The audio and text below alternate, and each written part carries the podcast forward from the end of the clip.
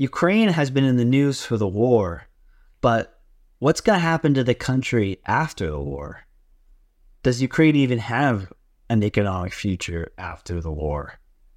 In this video, I am going to discuss the economic future of Ukraine and why the future of the Ukrainian people may paradoxically be better than the future of Ukrainian geography. Part of this video is going to be a reaction to Kraut's video after the war, Europe and Ukrainian Agriculture. And the other part is going to be just my own insights on the economic future of Ukraine. I'm not going to get into too much of what is going on in the battlefield there one, because I don't really have a particular rooted interest in this war one way or the other. Two, the fog of war clouds a lot of what's actually happening. So I probably do not have the clearest picture of what is going on there. And three, and most importantly, it's not that relevant to my analysis unless if one country gets total war victory over the other, which the probability of either country getting total victory is less than 20%. But let's move on to what Kraut has to say first. Of the ocean, but still relevant to us here in Europe today, because Ukraine is set to join the European Union. Okay, first, Ukraine is not set to join the European Union. Uh, if you look at Metaculus, which is a survey of forecasters who make predictions on this kind of thing. It's been fairly accurate on a lot of major political, economic, and geopolitical trends. And the Metaculus odds put the odds of Ukraine joining the EU before 2030 at just 28%, which I think is about right. I mean, I think there is a chance that Ukraine joins the EU, and it would be mainly done as a humanitarian effort more than for viable economic reasons, given the condition of Ukraine's uh, economy, even before the war, was not really at the level that it needed to be, the right level of reforms to be to be allowed in the EU. So it would be kind of a sympathy play.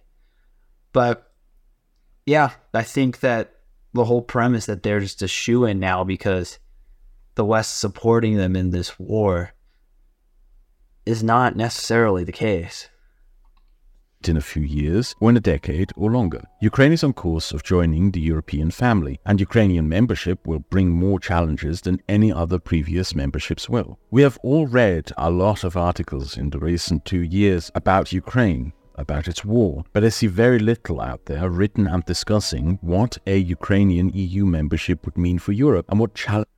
Yeah, this actually the question of that he's asking here is kind of why I made this video because I know here about what's going to happen to Ukraine's economy after the war. How are they going to rebuild it? If they are going to rebuild it, will there be any people left there to rebuild it? Uh, let's see.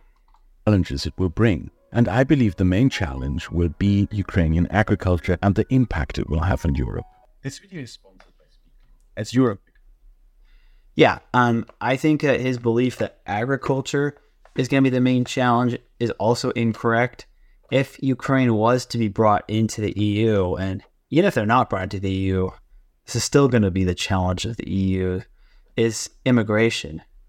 Uh, the whole appeal for people from Ukraine to want to be aligned with the West is not just really just some cultural solidarity movement or some higher minded ideals against intercon- intercontinental war.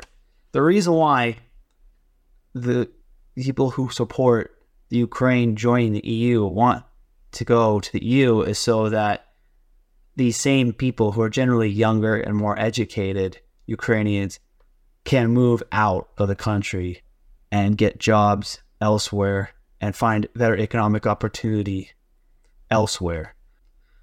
The reason why I'm so confident about this is that look at what happened when Bulgaria and Romania joined the EU in the 2004.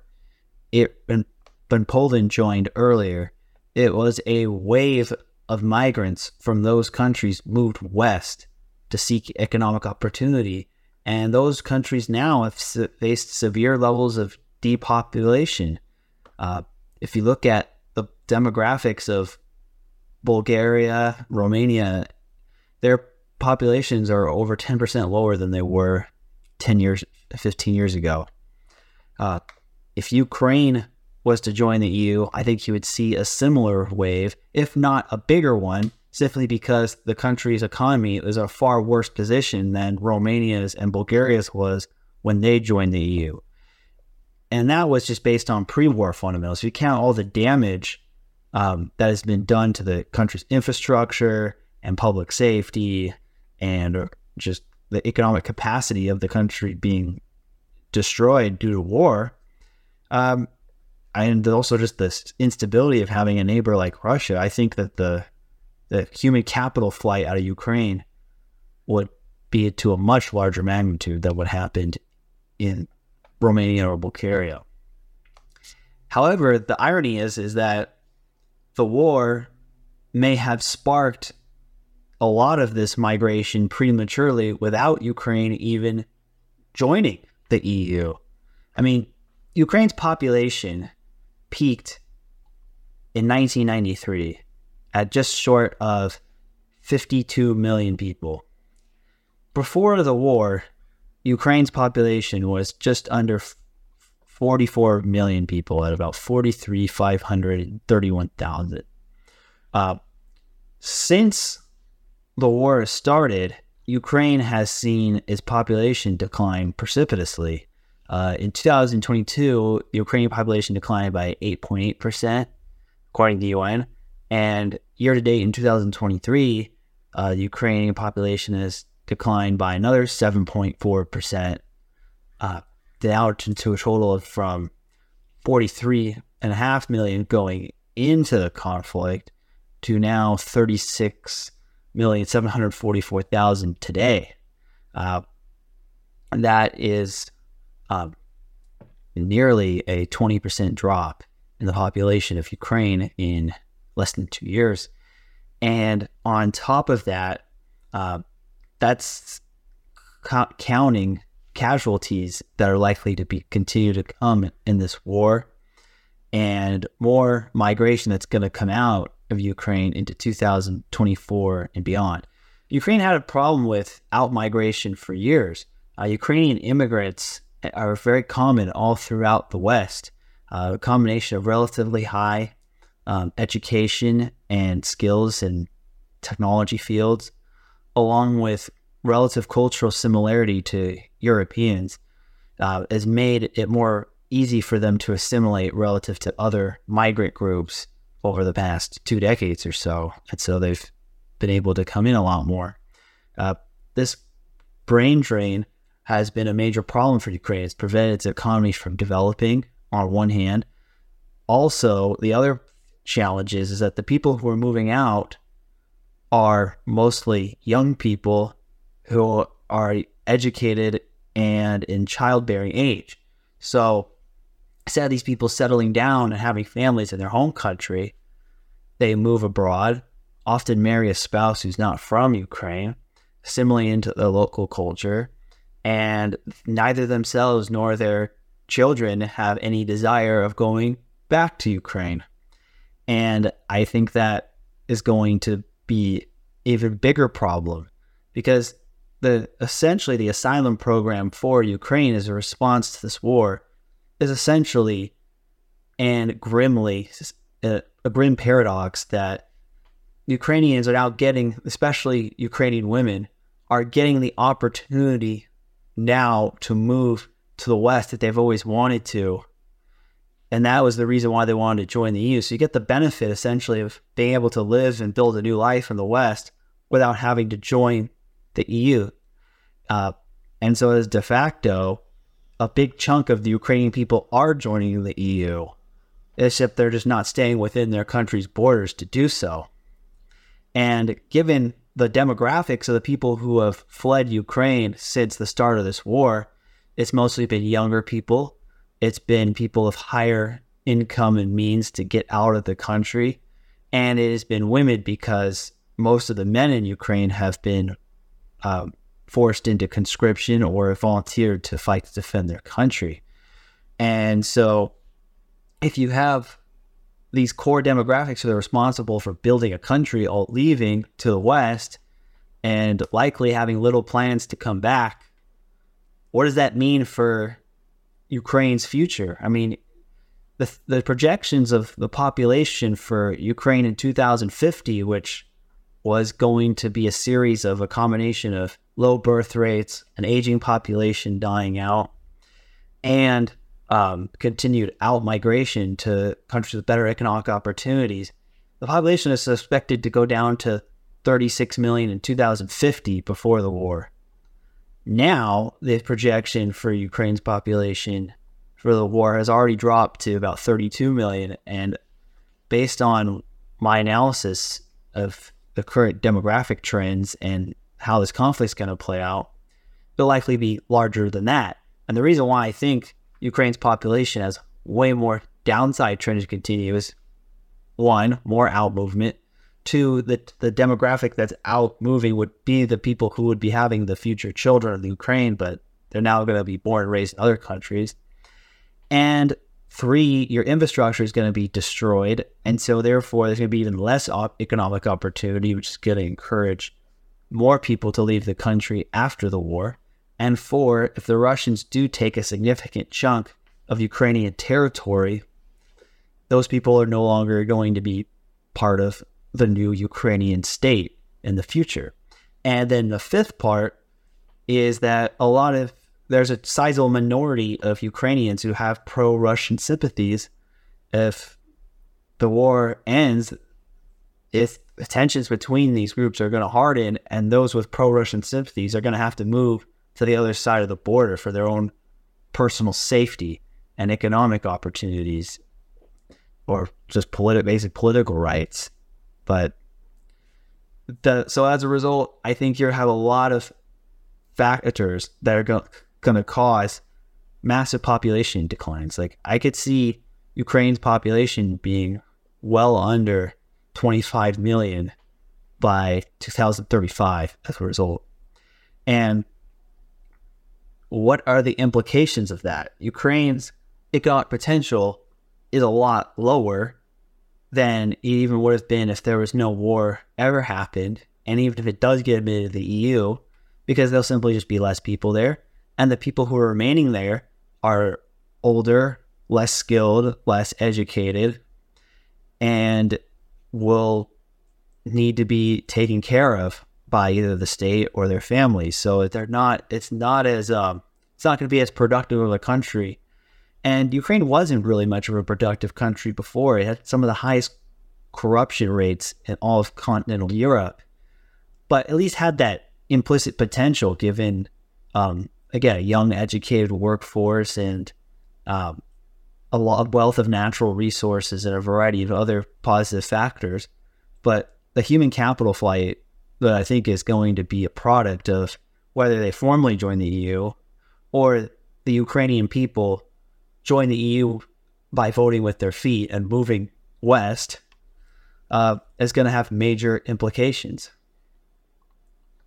For years, European countries blockaded and postponed possible Ukrainian EU membership by claiming that Ukraine was too corrupt to join the European Union. But behind closed doors, politicians will admit to you the real reason why Ukrainian membership has been postponed for decades. We just don't like to publicly admit it. A Ukrainian EU membership would flood Europe with cheap foodstuffs. European food prices would drop substantially as a result. This would be beneficial for some, especially during an era of inflation, but the majority of European farmers would be at risk of going bankrupt. This yeah, I mean, maybe there's a few politicians and, and MP members in rural districts throughout Europe who may be thinking about this, but I don't think that the average European um, conservative leaning voter particularly cares about what happens to farm subsidies in Ukraine outcompeting. I think most Europeans would welcome lower food prices.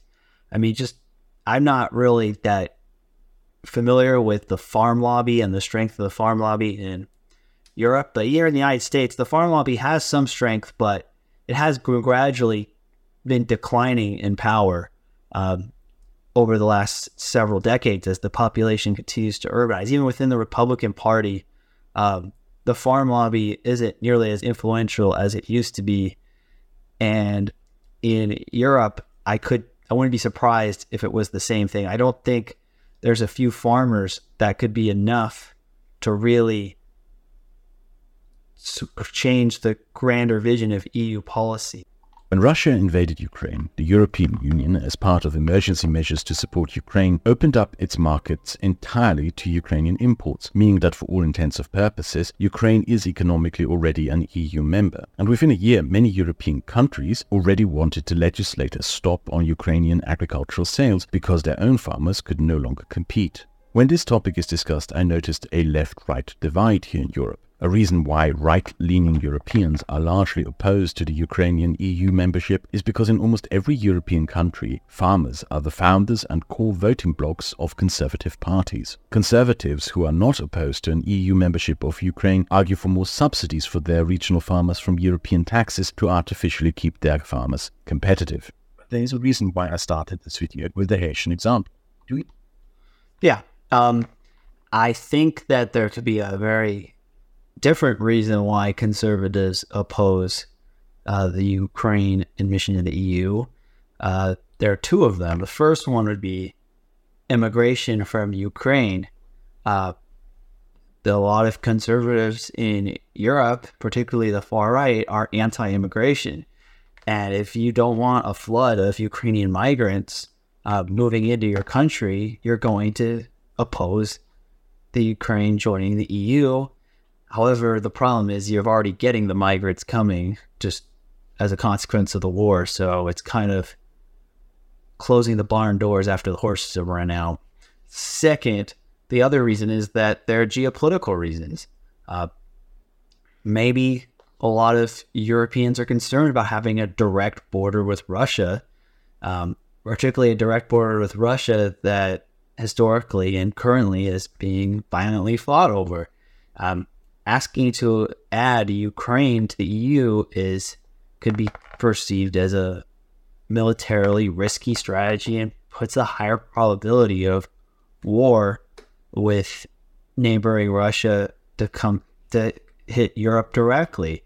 So I think there's the geopolitical element, which I mentioned, and the immigration element, which I think are both stronger reasons than protective farmers. So back to my point in the beginning of the video of I said, why is the future of the Ukrainian people brighter than Ukraine itself?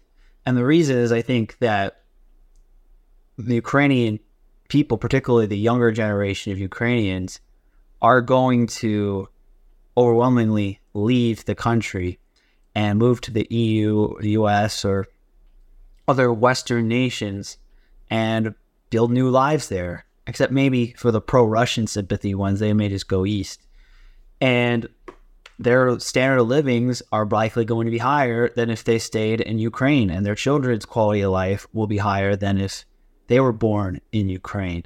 The kind of an example I would give in history is maybe what happened with the Irish after the Great Famine. Even though Ireland continued to remain poor for another century after the Great Famine in the 1840s, the median Irish person ended up being much better off because of the gradual success of diaspora Irish communities in the US, Australia, Canada, the UK, and others. So the Irish people had elevated up into a higher standard of living than they would have if they had just stayed. And I think you could easily see the same thing with Ukraine today. And that's why I say I think I'm pretty bright on the future of the Ukrainian people. But if they none of if they all leave, then Ukraine as a country or what's left of Ukraine, because we don't really know what the territorial composition of the country will be after this conflict ends, may have some more challenges to go. However, there's also probably a bright side there too. Is again, their industries are mostly resource extraction deeper ties with the West and the EU may force them to clean out the corruption and the oligarch based economy that they had prior to the, the current conflict. And you could see a healthier foundation in the future, but that's going to probably take decades to rebuild. And the demographic pyramid of the older Ukrainian population dying off with not very many young Ukrainians to replace them is going to continue to be a problem. As I like to conclude these videos, I'm going to compare Ukraine to a US state. And for this one, I'm going to be comparing the country to Nebraska. Uh, Nebraska and Ukraine uh, are very different, but they're also similar in terms of both being very critical to the agriculture uh, base of their respective regions. Ukraine had a population of 33.2 million and falling, whereas Nebraska has a population of 2 million, which is fairly stable. Uh, their GDPs are actually quite similar. Ukraine is 173 billion, Nebraska is 170 billion. Uh, GDP per capita, however, is a big difference. The average Nebraskan uh, makes about 85,000 a year in terms of GDP per capita, where it's just $5,224 for Ukrainians. Nebraska is another example of a state that's relatively geographically isolated away from the major cities of the country, but is still able to build a very successful um, local economy. Uh, Fortune 500 companies, Ukraine has none. Nebraska has one, which is uh, Berkshire Hathaway. Uh, Warren Buffett is famously known as the Oracle of Omaha for a reason. Uh, corruption perception is another big difference between these two countries. Uh, Ukraine has the, the highest corruption in Europe, at least before the current war. And Nebraska is known for being the least corrupt state in the U.S. and is consistently ranked in the bottom five of corrupt states in the country in terms of state and local government and then they both are agriculture powerhouses, and they both have um, are producers of wheat and corn, which are their both of their top grain exports. Um, Nebraska has a little bit more of a ranching economy than Ukraine does, and Ukraine has more minerals, but they're both um, global powerhouses in terms of grain exports. Uh, with that, that wraps up my thoughts on Ukraine and the economic future. What do you think about Ukraine's economic future? Do you think I'm right that the Ukrainian people have a bright future, but it's likely outside of their current country's borders? If not, um, I'd like to hear your perspective of where I'm wrong, and let's make this a lively discussion in the comments. Thanks for watching.